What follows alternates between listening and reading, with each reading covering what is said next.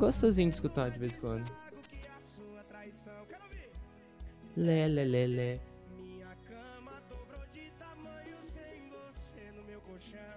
É animadinha, né? é gostosinho pra dar uma dançadinha. Mas é uma coisa que, nossa, que vontade de escutar essa música, entendeu? É, de Fica fato. tocando. Presta atenção no refrão.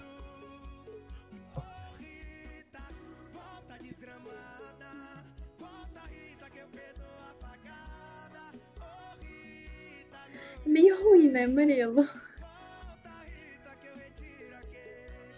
Ô Rita, volta desgramada. Volta, Rita, que eu perdoo a facada.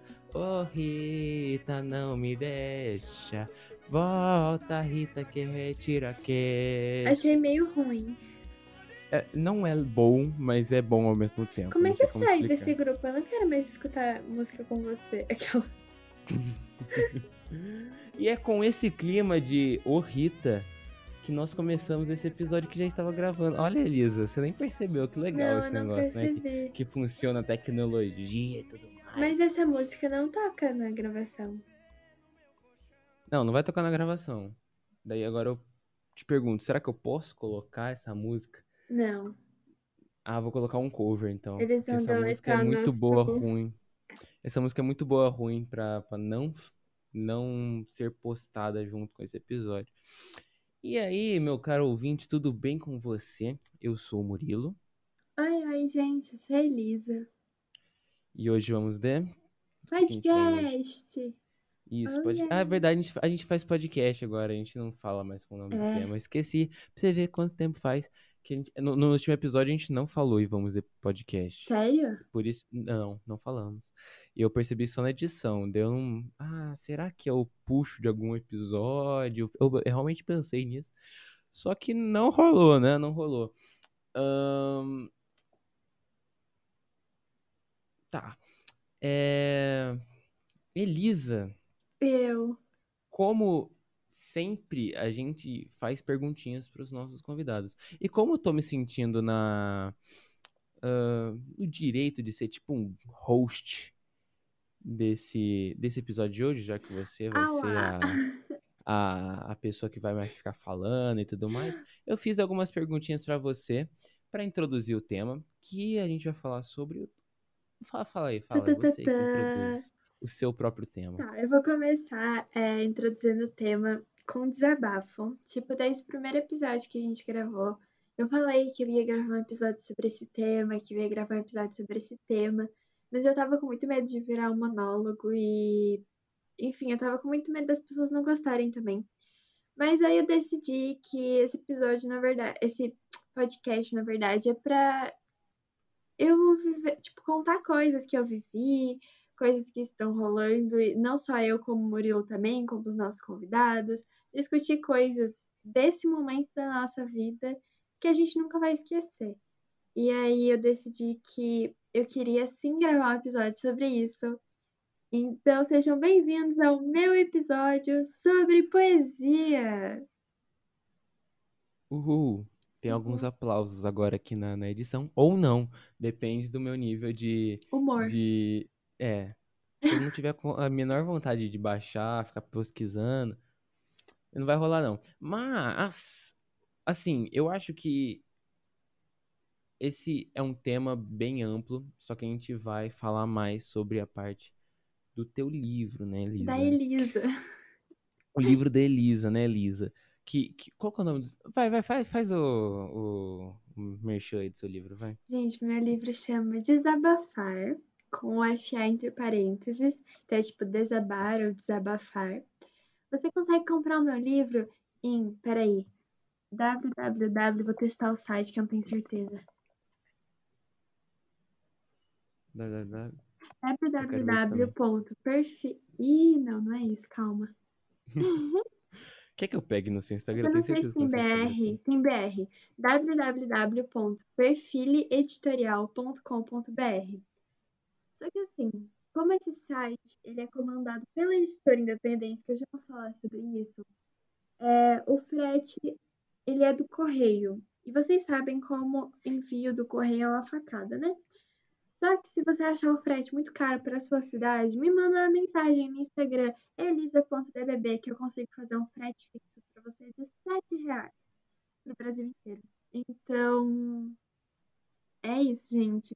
Vocês quiserem comprar o livro, vem conversar comigo. É um livro de poesia super legal, Murilo tá de provas, que eu escrevi num momento bem conturbado da minha vida e demorei muito tempo para publicar. Uh, mas hoje estou eu com o livro físico na minha mão e eu fico emocionada de falar sobre isso. É, deve ser bem legal mesmo ter alguma coisa é, feita por você que você pode tocar, sabe? O podcast é uma coisa feita pela gente, mas que não tem como a gente tocar, não tem como a gente é... sentir. Já Mano, um livro sim. é uma coisa diferente. Tipo, o livro, quando eu peguei ele na mão pela primeira vez, tipo, eu não sabia muito bem se eu. Você chorou. Se eu sorria, se eu dava risada, se eu chorava. Eu tenho certeza e que você chorou. Eu fiquei, tipo, no começo eu só ria, mano. Tipo, eu só ria.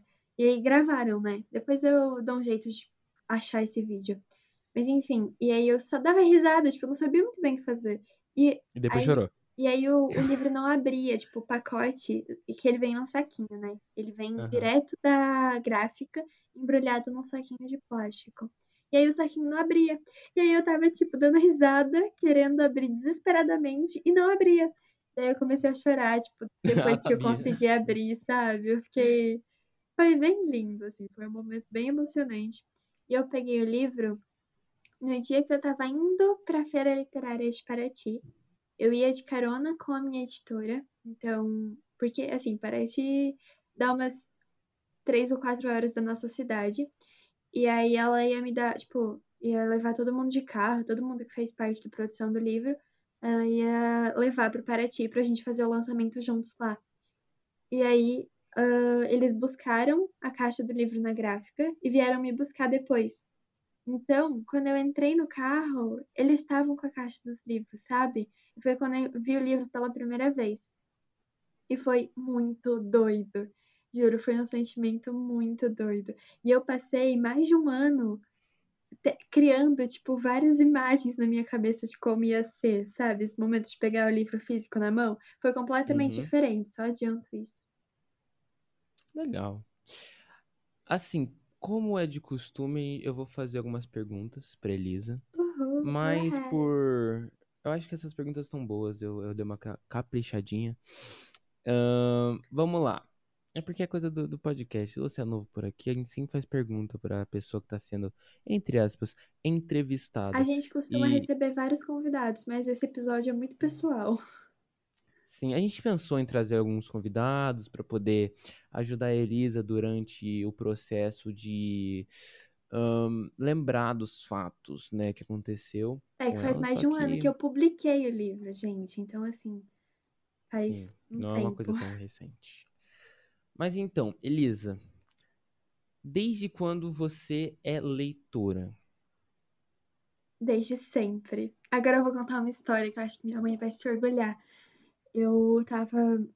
Quando eu era muito pequena, muito pequena assim mesmo, tipo, bebê, eu tava no carrinho, olha isso, e a gente tava numa loja. E aí eu nem sei que tipo de loja que era, sei lá, só sei que tinha um livro, e eu acho que era o do João e o Pai de Feijão, sabe? Mas eu não tenho uhum. certeza. Eu tenho o livro guardado até hoje. E aí eu me agarrei nesse livro, me agarrei nele, tipo, não soltava por nada. É um livro pequenininho, assim, sei lá, do tamanho de uma mão. Super pequeno, livro de criança mesmo. Com uma história. E eu me agarrei no livro. E eu não soltava por nada. Só que, tipo, eu nem sabia ler na época. E aí a minha mãe falava, tipo, não, Elisa, deixa aí e tal. Tem outros livros em casa. Sempre meus pais leram para mim. E aí eu falava, tipo, sei lá, é, não, não, eu quero. E eu nunca fui criança de eu quero. Nunca. Mas aí eu me agarrei com duas coisas na minha vida inteira que meus pais não conseguiram me convencer a largar. Uma, esse livro, e a segunda é uma caixa de letrinhas de plástico. E aí eu nem sabia ler, eu não sabia o que as letras significavam, mas eu sabia agrupar as letras por tipo. Então eu agrupava o A, eu agrupava o B, o C, e, e então, tipo, eu cresci muito envolvida com letras. Tipo, muito mesmo, assim. Não, gente, eu não vou cursar letras, mas Ah, eu cresci muito envolvida com isso, assim, tipo, livros e letrinhas. É, Então, eu sou leitora desde sempre na minha vida, mas eu sou uma criança que lê muito desde o ensino fundamental, assim. Tipo, eu acho que desde o quarto ou quinto ano eu comecei a ler muito. No, no ensino fundamental 2, tipo, sexto, sétimo, oitavo e nono ano, eu lia demais, assim, de ler, tipo, 30 livros por ano. caraca. É, é, é, eu lia muito. Eu acho que eu lia meio como um refúgio, assim. E não, tipo, livros super cultos. Tipo, não é isso, sabe? A leitura não é sobre isso. A leitura é sobre o refúgio. É sobre você encontrar no livro uma paz, sabe? Uma válvula de escape. Então, não é, Uhum. tipo, não se culpe se você não lê, tipo, Foucault, Foucault, nunca sei falar esse nome. Não se culpa se você não lê, não sei, esses filósofos, sabe? Se você não lê Platão. Sei lá se Platão tem livro. Acho que não tem, mas. Tá, enfim, tipo, não se culpa se você não lê essas coisas cultas, sabe? Tipo, tudo é cultura. Eu não entendo o conceito do culto, porque no final, cultura é tudo, sabe? É, E eu lia muito quando eu era menor. No ensino médio, caiu muito a minha leitura por ter que ler muita coisa de escola. É, Não digo só livros paradidáticos, digo material mesmo. Mas, ah, enfim, eu me sinto muito bem falando sobre isso. Estou feliz. Ah, Platão é, é escritor, sim, só Ha! deixar claro. Oh, Era, yes. no caso. Ahn, tá, mas quais são seus gêneros favoritos pra, de leitura? Ficção, muito. Eu tenho uma amiga que, inclusive, já veio aqui no podcast. Eu não vou falar quem é, mas ela já veio aqui. Se você quiser, você pode tentar louco, por descobrir. não? Porque eu não Não, sei, talvez eu esteja descobrir. expo- eh, eh, expondo ela. Será que eu tô expondo ela? Ah, se você falou que ela veio no podcast, já diminuiu, tipo, muito as chances de ser Tá, qualquer então pessoa da rua, corta isso. Não, não vou cortar isso. Tá, eu tenho uma amiga que odeia ficção. Tipo, ela fala que acha muito esquisito você ler uma história de uma coisa que não aconteceu e que não vai. Tipo, muito provavelmente não vai. E... Mas sempre foi meu gênero favorito. Tipo, me- entrar numa história, assim, muito louca. Uhum. Esse ano eu não li muito por causa do vestibular. Tipo, eu não li muito livro, sei lá, muitos livros por mim, assim. Mas eu li alguns livros de Aham. ficção, sim. Por exemplo, Fazenda Modelo, do Chico Buarque, que eu li para um vestibular. É, E eu amei o livro. Tipo, são... é esse estilo que eu gosto, assim. Ficção e coisas que você pode refletir sobre ou não. Tipo, histórias bobinhas também vale. E- Mas eu também li o livro da Michelle Obama esse ano. E eu amei também. E não é ficção, é biografia. E tem vários. Eu gosto muito de poesia também, né? Por motivos óbvios, claros. Conto. Uhum. Ah, eu não sei, Murilo, eu gosto de tudo. O- Próxima pergunta. É como e quando você começou a escrever poemas?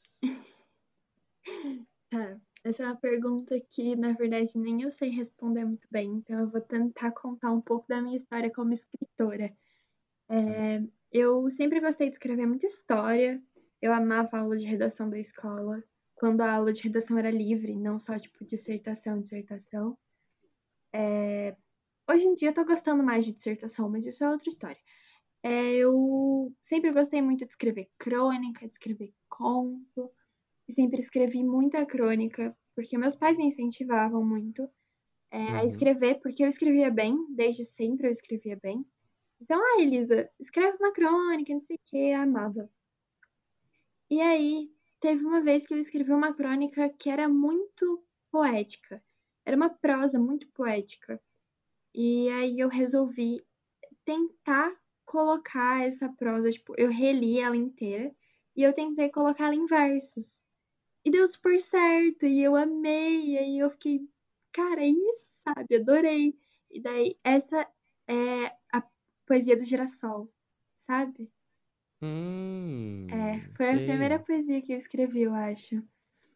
Eu não tenho certeza se foi a primeira da minha vida, mas foi uma das primeiras poesias que eu escrevi. E não tenho certeza também se foi a primeira do livro, mas Ah, eu não sei, aí eu comecei a ter um carinho muito grande por poesia, assim, começou a fazer muito sentido para mim. E hoje em Uhum. dia eu faço muitas coisas relacionadas à poesia.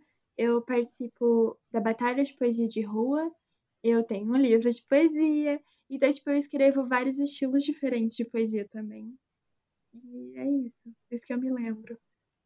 E depois dessa poesia, falando sobre girassóis, o preço do girassol subiu exorbitantemente. Sério? Acho que eu estou falando. Não por causa de você, mas o preço de um É girassol é caro pra que, caramba. óbvio que não é por causa de mim, né, Murilo? Ma- Mano, Mas, girassol é muito caro, velho. Eu fiquei espantado. é, custa, sei lá, uns 8 reais um girassol, é isso? Seis reais onde que eu comprei. Mas eu achei bem carinho, porque era seis reais e ficava 12 se você desse uma incrementada. Como assim Mas era tipo. incrementa uma flor? Ah, daí, tipo, colocar num, num, buquezinho com mais Ah, uns, entendi. umas florzinhas, entendeu? Só que não era assim, 6 reais, daí 12 reais com incrementada e, por exemplo, 18 com um girassol extra. Não, é 24 se você pega dois girassóis. É um negócio que eu fico, caraca, que negócio. Uau. Mas tudo bem. É... Desabafo aqui de um de uma Bom, que girassol é a minha flor de girassol. favorita. Girassol é a minha flor favorita, assim, eu sempre gostei muito. E existem muitos mitos sobre o girassol. E aí a minha poesia é muito baseada nisso, assim, nesses mitos que, tipo, as pessoas falam que os girassóis em dias nublados viram um pros outro, um pro outro, assim. E eu plantei girassóis em casa. Eu tive vários girassóis no ano passado. E eles não faziam isso em dias. Mas É, posso eu falar porque eu gosto de girassol? Posso falar rapidinho? Ou não? Pode, mas antes, antes, eu quero só fazer um comentário. Eu gosto daquela frase que diz que girassóis também crescem de noite. Eu acho isso muito poético. Mas é verdade, sabia? É, Isso é muito tipo, real. tanto na é, questão real, natural da vida, os girassóis vão continuar assim crescendo durante a noite, mas tanto na, na parte poética da coisa. Eu acho super legal, porque é, é de uma música que eu, que eu gosto de escutar, Sunflower, do Rex Orange County. Aliás, um abraço pra Bia e pra, minha, pra Maria Laura. E ele fala que. É que assim, eu escutei essa música num momento meio esquisitinho da minha vida. E era verdade, eu, eu cresci mesmo estando de noite, entre aspas. Que é uma coisa que eu gosto muito. Elisa, fala porque você gosta de girassol, vai. Eu gosto muito porque é uma flor muito cíclica. Tipo assim, é... uma semente de girassol dá um girassol. Uma flor, no caso. Tem sementes que que acabam dando mais flores, só que daí é só um caule, e aí algumas flores, mas em geral isso não acontece, é bem raro, tipo, normalmente uma semente vai dar uma flor. E aí é uma flor que cresce muito rápido. Em uma semana você já vê o broto para fora da terra. E em alguns dias, assim, já tá grande e demora cerca de três meses para dar a flor. E depois que dá a flor, demora menos de uma semana para ele morrer. Então é um processo de três meses para dar uma flor. Em menos de uma semana ele morre. E daí as pessoas ficam super frustradas, tipo, nossa, eu comprei um girassol e ele morreu em três dias. Só que, tipo assim, o objetivo das flores é espalhar sementes. O objetivo das flores é polinizar e dispersar sementes. E o girassol, ele dá muitas sementes. Só que ele só dispersa sementes depois que ele morre. Então ele tem que morrer logo para dar outros girassóis.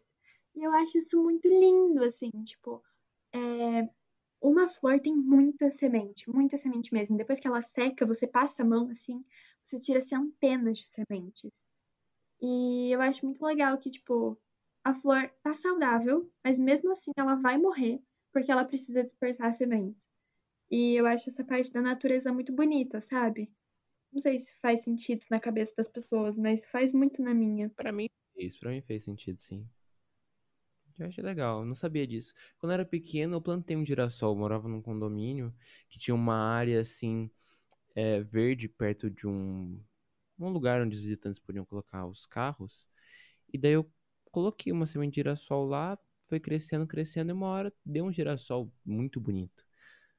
Só que eu falava, ah, o meu girassol que eu plantei. E as crianças falavam, não, você colocou no condomínio, é nosso agora. E eu ficava super triste, porque eu tinha cuidado do girassol. Mas essa foi a única vez que eu plantei uma flor, aliás. Eu nunca fui de ser uh, amigo da natureza. Não, Nossa, assim, eu sou amigo da natureza. amo. Mas Eu eu nunca fui de. sementinha no plantando. mercado pra plantar as coisas no chão, sabe? Uhum. Eu amava. Ah, próxima pergunta. Como foi o processo de criação para escrever esse livro? Você teve alguma inspiração? Posso ser bem sincera? É na É, dor é mesmo que sai a poesia. Ah, tá. Faz sentido. É quando, tipo, assim, eu já tive momentos de inspiração de, nossa, que momento incrível, vou escrever uma poesia sobre isso. E sair.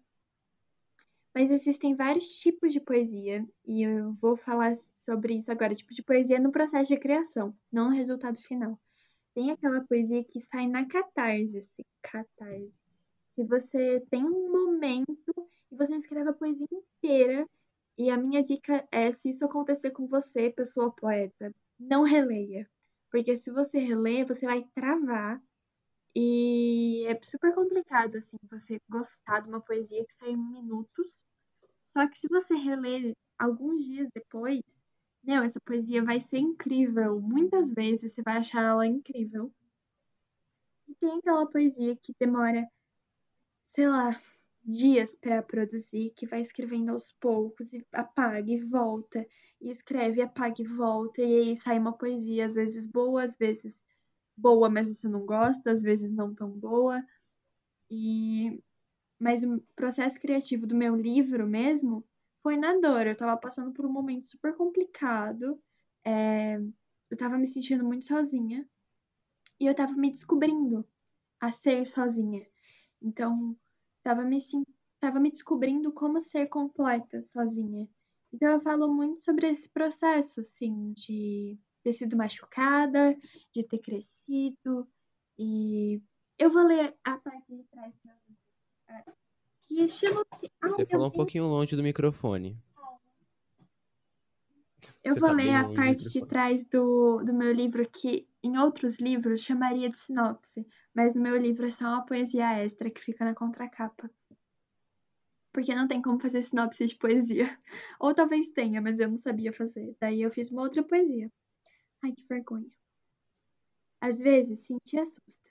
Não controlar o que se passa em nós, o motivo e a intensidade dos nossos furacões internos, assusta. Cada um de nós tem uma válvula de escape diferente. A minha é a escrita. Aprendi que quando, quando meus mundos desabam por dentro, desabafar me organiza. Faço isso quando escrevo crônicas e poemas, dos mais simples aos mais complexos. Descobri que cada texto meu me representa em um momento diferente. Eu sou tantas frases e palavras. Escrever me deixa mais livre. Publico mais sobre mim para aqueles que se identificam e também para os que não o fazem, mas querem ver uma explosão de palavras e sentimentos em sintonia. E eu, que nunca achei que mostraria meus poemas a alguém, hoje mostro sem saber ao quem. Encontre sua válvula de escape. É isso. Eu Bonito. amo essa parte, tipo, do meu livro, assim. Eu acho ela demais.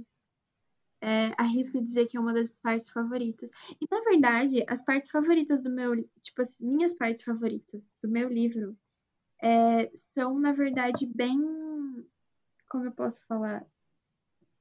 In- não é incomum. Enfim, tipo, bem diferentes do que as pessoas imaginariam. Tipo, minhas partes favoritas do livro. Vou citar três. A contracapa, a orelha, que tem uma poesia, e a dedicatória. São as minhas três partes favoritas. E aí você vai ter que comprar pra ler o resto. Aquelas. Mas assim, ó, essa é uma pergunta que não tá no meu roteiro. É, tem alguma curiosidade assim no seu livro? Por exemplo, eu coloquei isso dessa forma, exatamente dessa forma, por causa disso. Porque eu tenho muito disso. Por exemplo, hum, deixa eu pensar aqui alguma coisa. Tá, não vai vir nada de cabeça agora nesse exato momento. Mas eu sempre tenho coloca algumas coisinhas muito bem colocadas de uma forma específica, para que quando alguém pegar e ver e ligar alguns pontos, vai falar: Putz, eu entendi o que você quis dizer aqui. Existe isso? Uh, não sei. Não sei se exatamente. Mas eu vou contar uma história, assim, de uma coisa bem louca que aconteceu. Quando eu planejei publicar o livro, eu planejava publicar ele sozinha, 100% sozinha. E nesse caso eu ia ter que resolver tudo sozinha também. A capa, as Uhum. ilustrações, é, todo o processo de gráfica. E isso não é barato nem fácil de fazer. E eu, que tinha zero experiência em relação ao mundo editorial, estava apanhando, mas os meus amigos me apoiaram demais. Eu tive amigos que gastaram dias tentando ilustrar os meus poemas, e isso foi completamente, tipo, sei lá, me cativou de um jeito, sabe? Fez eu perceber que eu não tava sozinha. Porque toda a poesia eu escrevi num momento em que eu tava super mal. E aí me mostrou, as mesmas poesias me mostraram que eu não tava sozinha, que eu tinha muita gente para contar. E aí, no final, tudo mudou de um jeito que eu não esperava. E eu publiquei meu livro com uma editora independente. No final, eu tive até uma ilustradora para ilustrar as minhas poesias e a capa. Mas eu não tive coragem, assim, de deixar o livro sem as, as ilustrações dos meus amigos. Então, no final, eu faço uma página de agradecimentos com as ilustrações de todo mundo que gastou os dias para ilustrar para mim.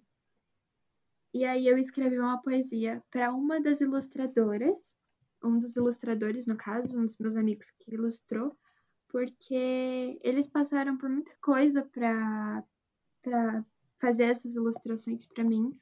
Então eu tenho uma poesia que eu dediquei para para esses meus amigos, assim, de acordo com as vivências deles.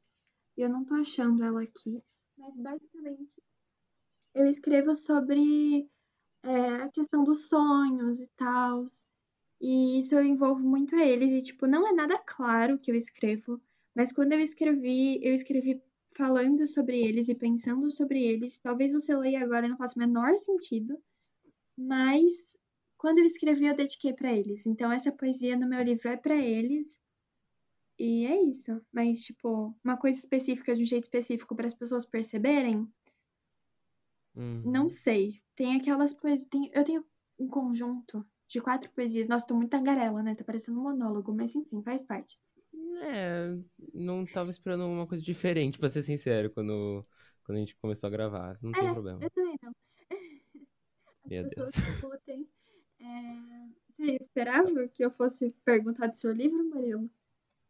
Ah, mano, ia ser legal, assim, sabe? Parar de falar um pouquinho de você, olhar mais pro próximo, pra quem tá do seu lado, né? Ia ser legal. Tá Porque, bom, então assim, me conta como é que foi o seu livro. assim, eu não cheguei a publicar ele, mas é, eu sempre tive vontade de ter o meu próprio mundo, falando sobre aventuras místicas e tudo mais. E daí, quando eu era um pouquinho menor, eu peguei, eu criei esse mapa com todas as cidades, e cada cidade É tinha sua própria isso? economia. Eu tô falando sério. Que fofíssimo, eu amei. Continua. E cada cidade tinha sua própria economia, e cada, e cada país tinha o seu próprio, tipo, seu próprio ser humano, sei lá, tinham elfos e essas coisas. E daí eu ia fazer uma história super legal. Só que eu tenho basicamente, sei lá, uns 60% das coisas prontas, assim, em relação ao mundo. Só que não tem história, não tem nada.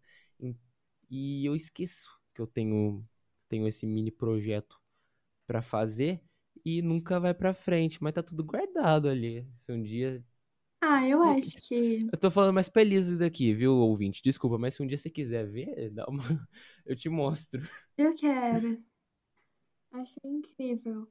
É... Ah, eu achei super bonitinho, assim. Eu acho que muita gente já teve o sonho de lançar um livro. Muita gente, assim, que eu conheço já veio conversar comigo sobre ideias que teve, não sei o quê. Eu acho muito legal, sabe? Eu acho que existem vários jeitos de você publicar um livro. E eu vou citar três, mas existem mais que isso. O primeiro é independente. Você dá o seu jeito.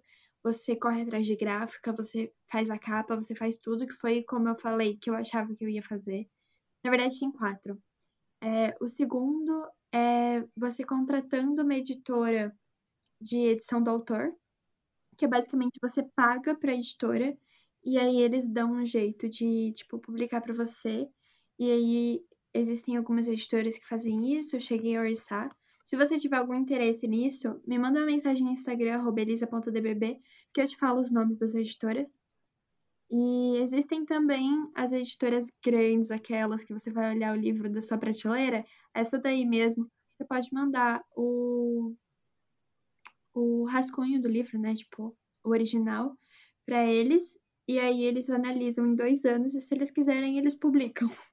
Mas esse é bem complicado, porque é tipo dois anos, né, no mínimo. Sim. Então, tipo, esse me desanimou. Oi, desculpa, fale. Uhum. Aproveitando que você tocou nesse assunto sobre. Calma, que eu esqueci de fechar a janela. Ai, minha perna. Pronto, agora tenho certeza que não tem chato. É... Aproveitando que você tocou nesse assunto sobre editores e tudo mais, como que aconteceu a sua relação com a tua editora? Como é que foi esse processo, que eu imagino que deve ter sido um negócio. Imagino não, você me contou que é um negócio bem complicado, foi, foi complicadinho. Mano, até chegar no que aconteceu no final, né? Então, eu jurava que eu ia fazer independente, né? Já falei sobre isso muitas vezes. E aí eu decidi que eu ia fazer a edição do autor, tipo, eu ia pagar para publicarem, eu ia vender sozinho os meus livros. E aí eu falei, beleza, já tinha mandado meu livro para essas editoras grandes, mas aí dois anos, tipo, eu falei, não vou esperar. E aí eu acabei enviando para uma só e desisti. E resolvi tentar fazer por edição do autor. Só que daí quando eu fui orçar, tipo, tinha acabado de entrar uma editora nova que ia fazer esse processo. E eu falei, é isso. Eles fizeram uma super promoção. falei, nossa, é agora, meu momento. Só que a promoção fechava, tipo, em três dias. E aí já precisava pagar à vista. Não. E aí eu falei, mano, tipo, eu não sei se eu vou dar conta de pagar isso, porque não é barato. E eu falei, não sei se eu vou dar conta de pagar isso, tipo, em três dias, sabe? Tinha que dar um jeito de conseguir o dinheiro em três dias para pagar. Eu falei, não vai rolar. E aí apareceu essa editora, que é a Perfile, que eu tenho muito, muito carinho. Eles falaram, não, vamos fazer o seguinte. É, a gente é uma editora independente. Eu conheço uma pessoa que publicou um livro para essa editora e conheço uma pessoa que trabalha também. Agora eu conheço todo mundo que trabalha lá, né? Mas antes eu já conhecia. E uhum. aí eu falei, tipo, como assim? Como você é uma editora independente? E aí eles me ofereceram é, eles publicarem para mim como uma grande editora faz. Eles bancam todo o processo de editorial. E aí depois você fica com uma porcentagem menor, porque daí eles têm que, tipo, repor a dívida do tudo que eles pagaram. E aí foi a oportunidade para mim. Só que por ser uma editora independente, meio que mistura todos os aspectos de como lançar um livro. Tipo, no final, sou eu que vendo meu livro. Então, é como se eu tivesse edição do autor, tipo, eu vou vender o meu próprio livro, mas eles que financiaram o livro para mim. E então foi uma super oportunidade de uma coisa que, assim, aconteceu porque era para ser, e na época eu fiquei super nervosa porque eu tinha que escolher entre conseguir o dinheiro ou aceitar essa editora, e foi a melhor escolha que eu fiz, assim. Então, a minha dica é: segue seu coração, faz o que der para você fazer. Se você tem um livro super bom que você acha que vai ser best-seller, meu, corre atrás das editoras grandes, sabe? Porque elas vão conseguir, tipo, bater o maior número de vendas se você tem um livro que é tipo super pessoal para você e tal, se você gostaria de publicar como o meu é, que eu não achava que ia ser best-seller, é, você pode fazer a edição do autor ou conseguir uma editora independente ou fazer por você mesmo. E aí você vê quanto de grana você tem, o quanto de tempo você tem e corre atrás disso, vem conversar comigo. Calma, você, você foi best-seller? Não. Ah, tá. Agora entendi. um, é que do jeito que você falou, parecia que, tipo assim, você não esperava, mas foi best-seller. Ah, não, não, gente, não fui best-seller. Se vocês quiserem, vocês podem me tornar uma best-seller, mas não fui. Eu que vendo meu próprio livro, né? Então, tipo, não tem como. Sim. Mas, assim, no geral, Não, não. Eu vou deixar essa pergunta mais pro final. Quanto tempo que demorou para cada processo de criação do livro? Tá, ok. É, o livro em si, eu terminei ele em tipo sete meses. Quando eu vi, já estava fechado assim. E aí eu comecei a escrever arquivos de outras poesias que eu falei, ah, segundo livro. Mas aí desisti, e aí, tipo, são só poesias minhas pessoais que não entram no Hum. livro. Era, era uma outra pergunta que eu ia fazer depois, se você tinha vontade de fazer uma sequência. uma Tenho. Não seria uma Eu tenho sequência, né? bastante Seria vontade. Eu tenho um até possíveis nomes. Ah, isso é uma história. Gente, o nome do livro já estava dado desde, tipo, a terceira poesia. Eu já sabia qual ia ser o nome do livro. E eu já sabia como eu queria que fosse os parênteses. Eu já tinha o nome, porque esse foi o maior clique de, de criatividade que eu tive. Eu falei, cara, é isso, sabe? Aquela palavra, o desabafar, desabar, representava 100% do que eu tava vivendo. Então, desde o começo, já tinha o nome do livro e eu não contava pra ninguém, porque eu tinha medo de roubarem a minha ideia. Então, eu não abria a boca sobre isso. E. Ai, foi muito emocionante, assim. Mas, enfim, tipo, eu tenho muita vontade de fazer um segundo livro, sim. Mas pra isso, tipo, primeiro tem que é, cobrir todos os custos do primeiro. E, tipo, lançar um livro não é barato, já falei. Então tem que vender muito livro, sabe? Então é isso, gente. Comprem aí pra me ajudar. Ahn, é, deixa eu ver aqui. Tá, você já respondeu duas perguntas em, em uma só, só pergunta. Achei super legal. Ahn, Por que tinha pergunta sobre o título? Não, eu ia perguntar. É, tipo, mais esses detalhezinhos mesmo. Ahn, mas, é- ah, verdade. Mas assim, em relação a. Por exemplo, quanto tempo que demorou? Você man- Ai, enviou o ai, arquivo pro, isso. pro, pro pessoal. Você mandou o, o arquivo do livro pro, pra galera lá. Quanto tempo demorou até chegar pra você um primeiro rascunho de como o livro seria? Dessas coisas. Então, gente, deixa eu te contar uma coisa, galera. É, um livro não é só o processo criativo do autor. Ele envolve muitos processos, é, muitos mesmo, assim, muito mais do que eu esperava. Então eu terminei, eu lancei meu livro, eu, eu lancei, ah lá, eu terminei de escrever meu livro em sete meses, fechei. E depois que o livro tá fechado, que você pode começar a entrar no processo. Então, assim, se você não tem um livro pronto, não se preocupe em lançar enquanto você não terminar de escrever, sabe? Tipo, foca nisso e depois você começa a correr atrás da burocracia. Terminei o meu livro. Aí foram mais seis meses pra, tipo, ajeitar com a editora e tal. Na verdade, foram uns três meses pra aje- ajeitar com a editora. Uhum. E aí eles me falaram: não, a gente vai tentar lançar o seu livro até o Natal. Só que daí começou a coisa da. Conseguiram uma ilustradora pra mim e tal. E aí, a minha editora, porque assim, tem a editora como instituição, né? Tipo, não instituição, mas enfim, como empresa. Tem a editora como empresa e tem a editora como pessoa, tipo, a pessoa, a editora. E aí, essa minha editora é professora de literatura e redação. E aí, ela trabalha em editoriais também. E aí, ela pegou, é, sei lá, 10 poesias. E essa é uma história muito louca que eu não quero esquecer de jeito nenhum. Mas ela pegou as minhas poesias e ela levou para 10 alunas. E aí, as alunas leram as poesias e descreveram num papel como a- elas achavam que era a escritora. Tipo, quem tinha escrito.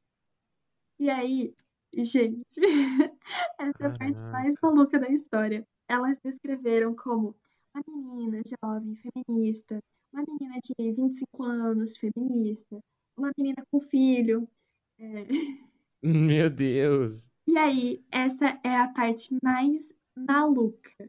Descreveram como uma menina que tá no ensino médio, que passou por algumas relações complicadas com amigos e, enfim, é que usa shampoo sem sulfato e, Não, e que, que quer não, reduzir o não, consumo de carne não. e que tinha mais alguma coisa. E que tentava desenhar, mas não sabia. Essa foi Não. uma da- um dos personagens que descreveram. E daí, quando ela me, me mandou esse papel, ela não me mandou os outros, ela só me mandou esse. Ela só me contou dos outros. Quando ela me mandou esse, eu falei, o que é shampoo sem sulfato? Aí ela me disse, ah, não, é um shampoo que polui o meio ambiente, não sei. E eu falei, ah, tá, legal. Ela falou, ah, eu uso. Eu falei, legal. Tipo, parabéns. Mas, tipo, eu não dei bola, sabe? E aí, Ah, nossa! é, Ah, tá, agora eu entendi. Tá. Tá, é porque assim, eu, eu não tenho a questão da, da. Como é que se fala? Eu não tenho a questão de saber quem que a Elisa era quando ela recebeu isso, mas essa, essa descrição descreveu basicamente 100% a Elisa de hoje. Descreveu É quem eu me isso. formei. E isso é muito Sim. bizarro, porque eu tinha esquecido dessa história. Eu tinha esquecido completamente. E daí, quando eu tava pensando, logo que a gente lançou o podcast, eu já tinha programado fazer esse episódio. E eu fiquei pensando, nossa, mas o que eu vou contar? O que, que eu tenho de interessante pra contar? E eu comecei a repassar tudo que eu vivi no processo. E aí eu lembrei desse negócio do perfil.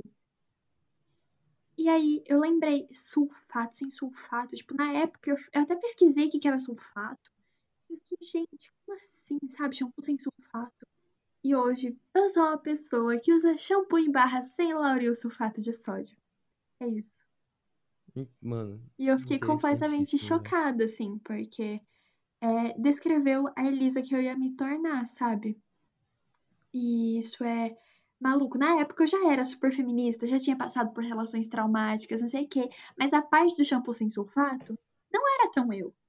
Eu era a pessoa que andava com uma eco bag na bolsa, eu era, tipo, já era essa pessoa que andava com um copo de silicone pra não usar copo de plástico, canudo de metal, mas a parte do shampoo sem sulfato, que foi bem específica, não.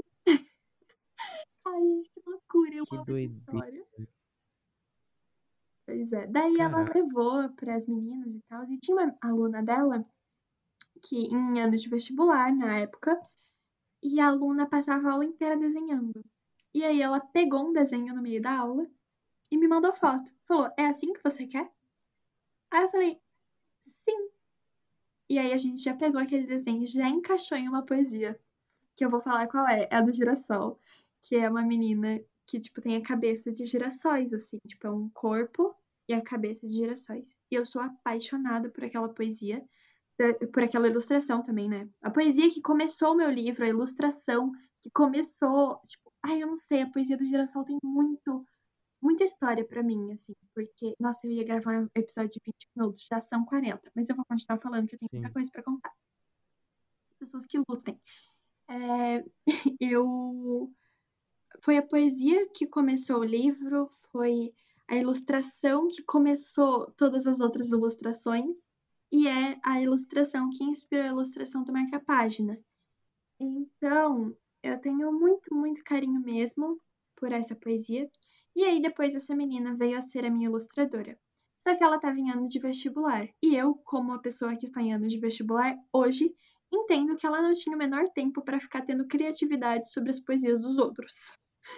E demorou muito. Tipo, depois que ela passou na faculdade, cara, ela saiu uma inspiração de me mandar, tipo, 10 ilustrações por dia. Mas antes, era tipo, uma a cada 15 dias, porque tava realmente complicado pra ela, sabe? E eu entendo, eu vejo isso hoje, assim, que ela tava surtando, maluca, tipo, com todo esse processo.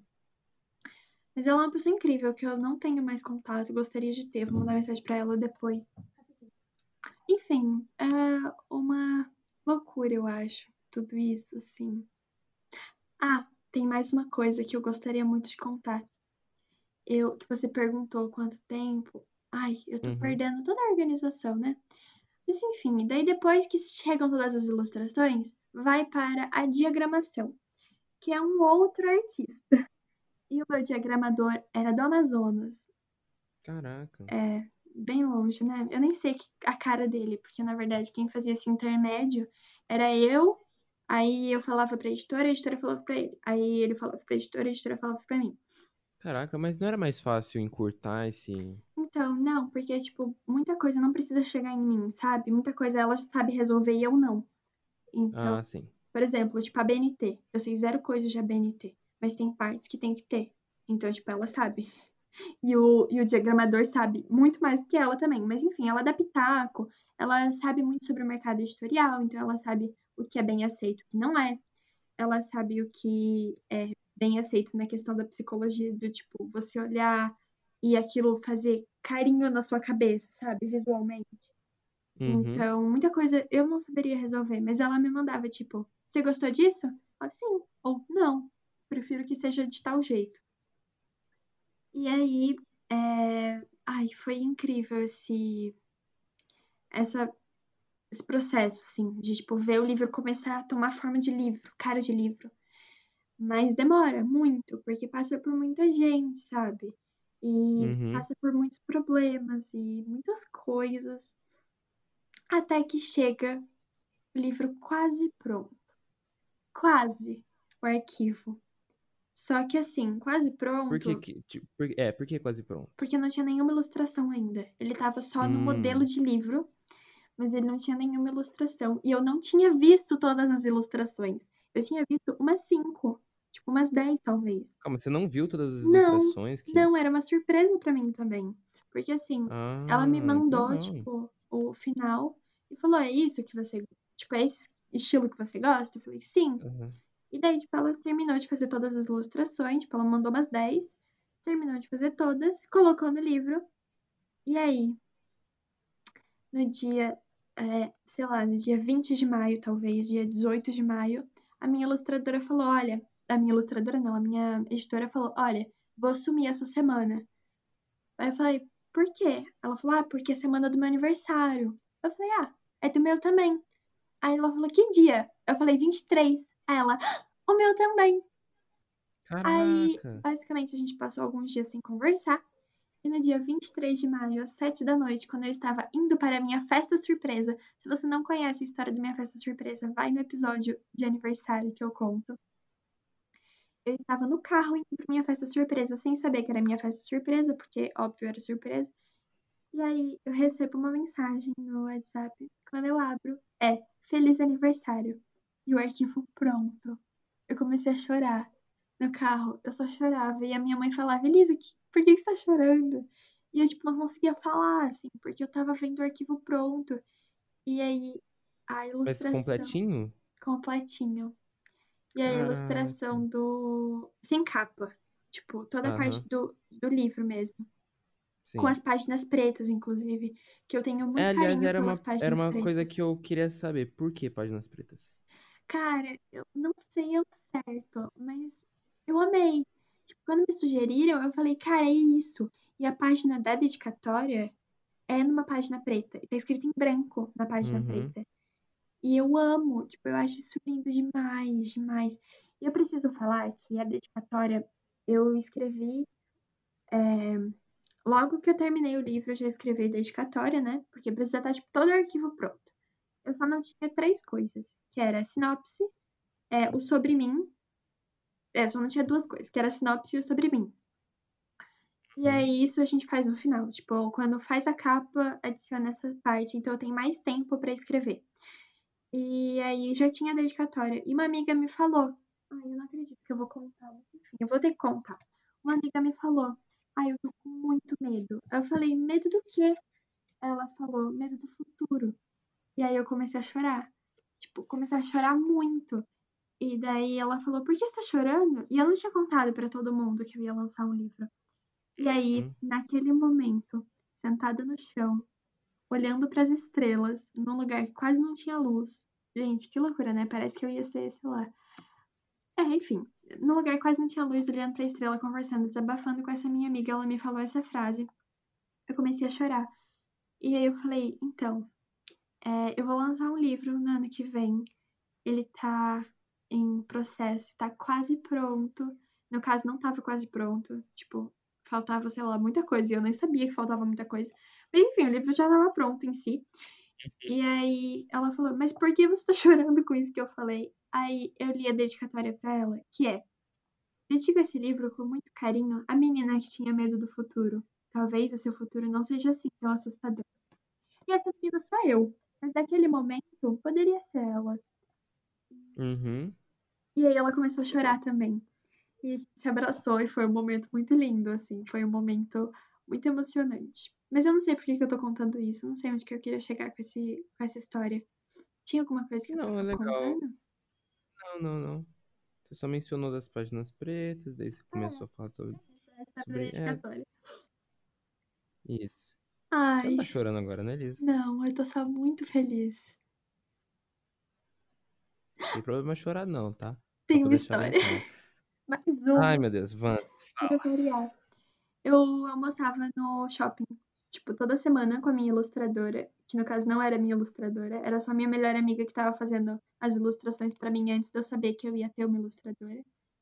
É, e a gente, tipo, conversava e ela me mostrava as coisas. Eu tô com o caderno de ilustrações dela até hoje, e eu descobri isso esses dias quando eu fui limpar meu quarto. Tá, desculpa. É, é que tem umas crianças gritando aqui na frente. Você foi brigar com ela. Não, eu só Elisa fui fechar a janela, eu só fui fechar a janela. Elisa briga com crianças do seu próprio condomínio por causa de internet. Caraca, Elisa. Internet? É, a gente tá usando a internet agora, né? É, faz sentido. Não, eu só fui fechar a janela, tá tudo certo. Nem precisa cortar essa parte, pode deixar. Faz parte, é natural. Todo mundo tem crianças no condomínio, não tem? E se não mora em condomínio, todo mundo tem crianças na rua ou no prédio. Ou. É, na rua. Enfim, tem crianças. Menos lá em Portugal. O pessoal de Portugal, a gente sabe que vocês estão com um probleminha que não tem muita criança, tem muita gente de terceira idade. Ah lá, mas é, é- é natural, é natural da, da, da sociedade acontecer esse momento. Fala aí sua, sua história, vai. Ah, então, na verdade, a minha história é depois do lançamento. A gente fez o livro com uma gráfica, e aí tava fechado com a gráfica que ia vir os livros e os marca-páginas. Eles pagaram pelos livros e pelos marca-páginas. E aí chega as quatro caixas dos livros, é, vieram quatro caixas, tipo, na primeira leva. E chega as quatro caixonas, assim, de livro, cadê o marca-página? E aí falaram com eles, brigaram, fizeram mó auê na gráfica. Eles falaram que foi o marca-página, não foi o marca-página. E aí, no final, eles fizeram os marca-páginas com outra gráfica. E ficou lindo, ele tem frente e verso, eu amo. E eu sou apaixonada pelo meu marca-página, eu tenho muitos. Todos os lugares que você olha no meu quarto tem um marca-página. E aí, beleza. Usei a primeira caixa de livros, acabou. É, a segunda caixa, acabou. Até que eu fui abrir uma outra caixa. Quando eu abro, tem um monte de marca-página dentro. Ou seja, a gente fez um auê, porque... mas eles falaram que ia estar numa caixinha separada. E não veio a caixinha separada, por isso a briga. Só que tava, tipo, dentro da caixa de livro. E aí eu fiquei muito, tipo, gente, os marca-páginas se multiplicaram. E aí eu só ria, assim, tipo, não tenho muito o que falar. Aí eu tinha dois modelos de marca-página, um com frente e verso e um sem frente e verso. E é essa história. Super engraçada, né? Na verdade não tem a menor graça, mas enfim. Na época foi Achei- engraçado. achei interessante, achei interessante, pra ser sincero. É isso. Imagina o desespero que teria sido na hora. Mas então, no geral, qual que foi a sua experiência em escrever um livro, ter todo essa jornada para poder ter um livro? Ah, meu, não sei responder essa pergunta.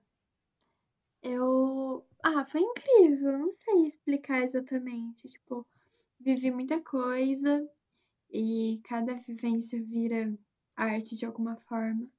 Se você não se considera uma pessoa artista, é, eu tenho certeza que você é de alguma forma, sabe? Tipo, acho que as coisas que a gente bota pra fora às vezes são desenhos, às vezes são textos, às vezes são poesias, e às vezes são só lágrimas e desabafos de frases bonitas que você fala e nem percebe. Mas eu acho que foi um processo muito lindo, sabe? Foi um processo de crescimento muito lindo. Hoje eu leio o livro, assim, eu já li várias vezes meu próprio livro, mas eu leio e eu fico, nossa, que nada a ver. Tanto que, tipo, eu tenho muitas coisas escritas no meu livro, complementos. Mas eu não acho nada a ver de, uma- de um jeito ruim. Eu acho nada a ver com o que eu vivo hoje. Mas aquilo lá formou 100% de quem eu sou. Eu tenho muito carinho, sabe? É, Hum. é um processo muito doido, assim, porque eu consigo ver a linha do tempo da minha vida dentro das minhas poesias. E é uma marca muito bonita. E aí eu fiquei muito mal esses dias, porque na quarentena eu não tô conseguindo escrever nada. Eu acho que eu escrevi duas poesias em, tipo, oito meses. E isso é bem complicado para uma pessoa que escreveu um livro inteiro em sete meses, sabe? É uma questão de, de treino, né? De costume. Mesma coisa que É, você parar de fazer academia. é, e tipo assim, não é só isso. É que eu. É também. É uma questão de saber como começar a escrever, que eu não sei mais. Eu não tô escrevendo mais tanto, então a gente perde um pouco o hábito de ver poesia em tudo. Já escrevi poesia sobre grama, então é, você vê poesia em tudo quando você tá nessa Grama, vibe, assim. É, tá no livro, é de grama. assim. E então, assim, eu tenho poesia sobre grama, eu tenho poesia sobre girassóis, eu tenho poesia sobre muitas coisas, assim. E porque essa é a vida do poeta. A arte não é só as coisas que você passou, mas também é coisas que você vê, sabe? Coisas que, por exemplo, eu vou dar um exemplo bem tosco, assim, mas a Ana Gabriela tem uma música linda que chama Eu Acho Que Eu Te Amo. E a música é linda mesmo. Se você nunca escutou, eu recomendo. E ela escreveu essa música para uma série que ela estava assistindo. E aí a pessoa falou: Eu acho que eu te amo. Só que assim, era óbvio que eles já se amavam. E eles sabiam que eles se amavam. Mas chega aquele momento que você não sabe muito expressar. Então a arte é muito mais do que você viveu, mas é o que você sente quando você olha para algumas coisas, sabe? E, e aí na quarentena eu tô vivendo dias muito parecidos. Então, eu não sei mais onde vai poesia, porque todos os dias são muito parecidos e muito diferentes ao mesmo tempo, mas muito parecidos. E muito parecidos comparado à diferença dos dias que eu vivia antes. Então, eu acho isso muito maluco, assim. Foi um processo muito doido é, publicar esse livro. Se você em algum momento já cogitou fazer isso, ouvinte, Murilo, eu recomendo que faça, porque é uma coisa linda, assim, de, de sentir. É um filho mesmo, juro. É, é muito trabalhoso, é muito estressante. Tinha dias que eu chegava na escola querendo matar alguém, mas na verdade era só porque, sei lá, a pessoa falou que não queria mais trabalhar com isso. E aí largou tudo no meio e a gente teve que arranjar outra pessoa, sabe? Tipo, uma coisa nada a ver. Dei um exemplo Isso é muito X. específico. Não, é, é um bem exemplo X, é um exemplo X, juro. É que, tipo, coisas de depender dos outros, assim, e o outro também tem o processo dele, sabe? É isso que eu tô falando, tipo, isso que eu tentei expressar. O outro também tem o processo dele, sabe? E é complicado a gente exigir, numa coisa que envolva tanta arte, um prazo. Porque todas as pessoas têm um tempinho delas. Então, a menina que estava fazendo vestibular, o diagramador que, tava, que conhecia outros modelos. E. Ah, não sei. Passei muito estresse também, porque eu tenho um conjunto de poesias que é o conjunto do não. Que eu escrevi a mesma poesia em várias perspectivas sobre consentimento. E a gente até apresentou essa poesia numa forma teatral, eu e mais três amigos, é, no sarau da escola uma vez, e foi super bem recebido, as pessoas adoraram. E. Enfim, tipo, eu gostei demais de ter escrito aquela poesia, mas ela teve um problema na hora de publicar, um problema com vírgula. Porque quando você fala não é não, tipo, o não significa não. E quando você fala Uhum. não é não, tem significados completamente diferentes e o que muda é a pontuação. E esse era o, o que eu queria dar no, na história. Um fala não é não, o outro fala não é não. E aí a gente teve um problema com vírgula, foi super estressante. Eu passei mais de uma semana chorando, tipo, muito toda vez que eu lembrava disso. É, mas são processos, sabe? E aí, ai, tem a corretora também. Passa por muita gente, um livro passa por muita gente. E, ah, sei lá, só carinho por tudo isso que saiu. Que legal. É, então você acabou meio que respondendo a minha última pergunta também, que eu ia perguntar sobre dicas e avisos para pessoas que têm vontade de escrever. O meu É aviso é: não desiste, porque é completamente estressante às vezes, mas o final compensa muito. E se você tá ouvindo isso, você tá vendo todas as coisas que eu passei estressantes, você tá, hum, acho que eu não quero passar por isso. Não desiste, porque vale muito a pena. E só vale a pena quando você tem um livro pronto.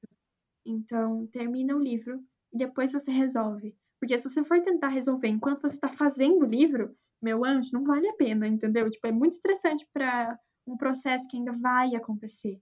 Não é isso, assim, a gente não tá querendo publicar o livro por publicar o livro. Você quer publicar o livro porque você já tem o livro. Então termina de escrever. É isso. Legal. Acho que você tem mais alguma coisa que você quer falar? Não, eu tô me sentindo numa live do Instagram. Ah, então tá bom. Eu acho que, que é isso, gente. Eu quero Episódio vocês enchendo. de- gigante. Quero que você. Caraca, uma hora. Eu quero que vocês encham de coraçõezinhos aqui e tudo mais. Né, assim, na live do Instagram. Nunca fiz uma live no Instagram. Eu também não, Porque eu- sabia? Ah, já fiz sim, já participei, na verdade. Nunca fiz uma minha, mas eu já participei. Um dia a gente pode fazer. Quem sabe? É, eu fiz uma live rec- recitando uma poesia, galera. Pois é. E a gente vai Sim. fazer aí. Peçam aí nos comentários. Aquela... comentários do Spotify. Comentários do vídeo. É. Então é isso, ouvinte. Muito obrigada por escutar o meu monólogo guiado. Sim, foi, foi legalzinho. Foi, foi interessante saber as- o, o trajeto que Sabia que eu não tem. lembrava de muita coisa disso? Eu não lembrava. E aí, quando Isso eu é fui muito legal. contando, eu comecei a lembrar, assim, das histórias. Isso é muito legal mesmo. E Muito. era o seu objetivo. Aham. Então, concluímos com êxito todas as, as coisas que queríamos fazer com esse episódio. Ahn, mas então, muito obrigado para você que escutou até aqui. Nos vemos numa próxima, acho que daqui a 15 dias, ahn, com mais um episódio. A gente quer algumas ideias, algumas dicas de coisas que vocês gostariam de escutar aqui. Então, se você tem algum tema que você acha, nossa, esse tema, esse tema é top, para poder falar, ah, manda mensagem pra gente, não tem o menor problema. Nós adoraríamos escutar suas recomendações. Ahn, é, é isso. Tem, tem alguma pessoa que você quer mandar um abraço? Eu quero mandar um abraço pra Elisa do futuro, que eu sei que vai escutar isso várias vezes pra lembrar de tudo que viveu, sabe? Então é isso. Um beijo, Elisa do futuro. Aproveitando, Elisa do Futuro, manda uma mensagem pro Murilo do Futuro e agradece por, por, pelo podcast, por esse, por esse momento que, que ele proporcionou a Elisa do passado, porque se- eu vou ser bem, bem arrogantezão aqui, se não fosse por mim, a Elisa não teria fazendo esse negócio agora. Ah lá, eu podia estar gravando um áudio sozinha no meu quarto. Mas tudo É bem, mesmo, Murilo. foi uma opção, foi Eu uma opção agradeço, sua. eu agradeço bastante o monólogo guiado, assim, eu agradeço bastante por você guiar eh, essa conversa, porque me fez lembrar de muita coisa. Então, muito obrigada. Muito obrigada, ouvinte, por escutar uma hora e cinco. Eu ia falar uma hora e meia. Uma hora e cinco, ou talvez um pouco Uma hora e menos. cinco, é, um pouquinho menos. Não, uma hora e cinco, vai, uma hora e cinco. Muito obrigada por Uma horinha, escutar uma uma horinha, vamos hora. arredondar. Tá bom. Muito obrigada por escutar uma hora desse episódio. É, Não sei, eu tenho muito carinho por vocês também que acompanham a gente em todos os momentos e nos episódios legais, nos episódios chatos. Eu Assim, todos os episódios são legais, depende da pessoa que tá Eu escutando. não sei, será que esse episódio foi legal pra todo mundo? Será que foi só legal pra mim? Hum, daí a gente, assim, eu gostei de participar, Ah, então tá é bom. Eu espero que vocês né? gostem de ouvir, gente, porque falar sobre o que a gente vive é tão legal, assim, tipo, é tão. Não sei. Tá bom, é isso. Beijo, tchau. Sim. Tchau. No próximo episódio falaremos sobre como eu produzi o meu álbum que foi é, platina na, na Billboard, sei lá o que que eu tô falando. Mas é isso. Falou, galera. Beijo.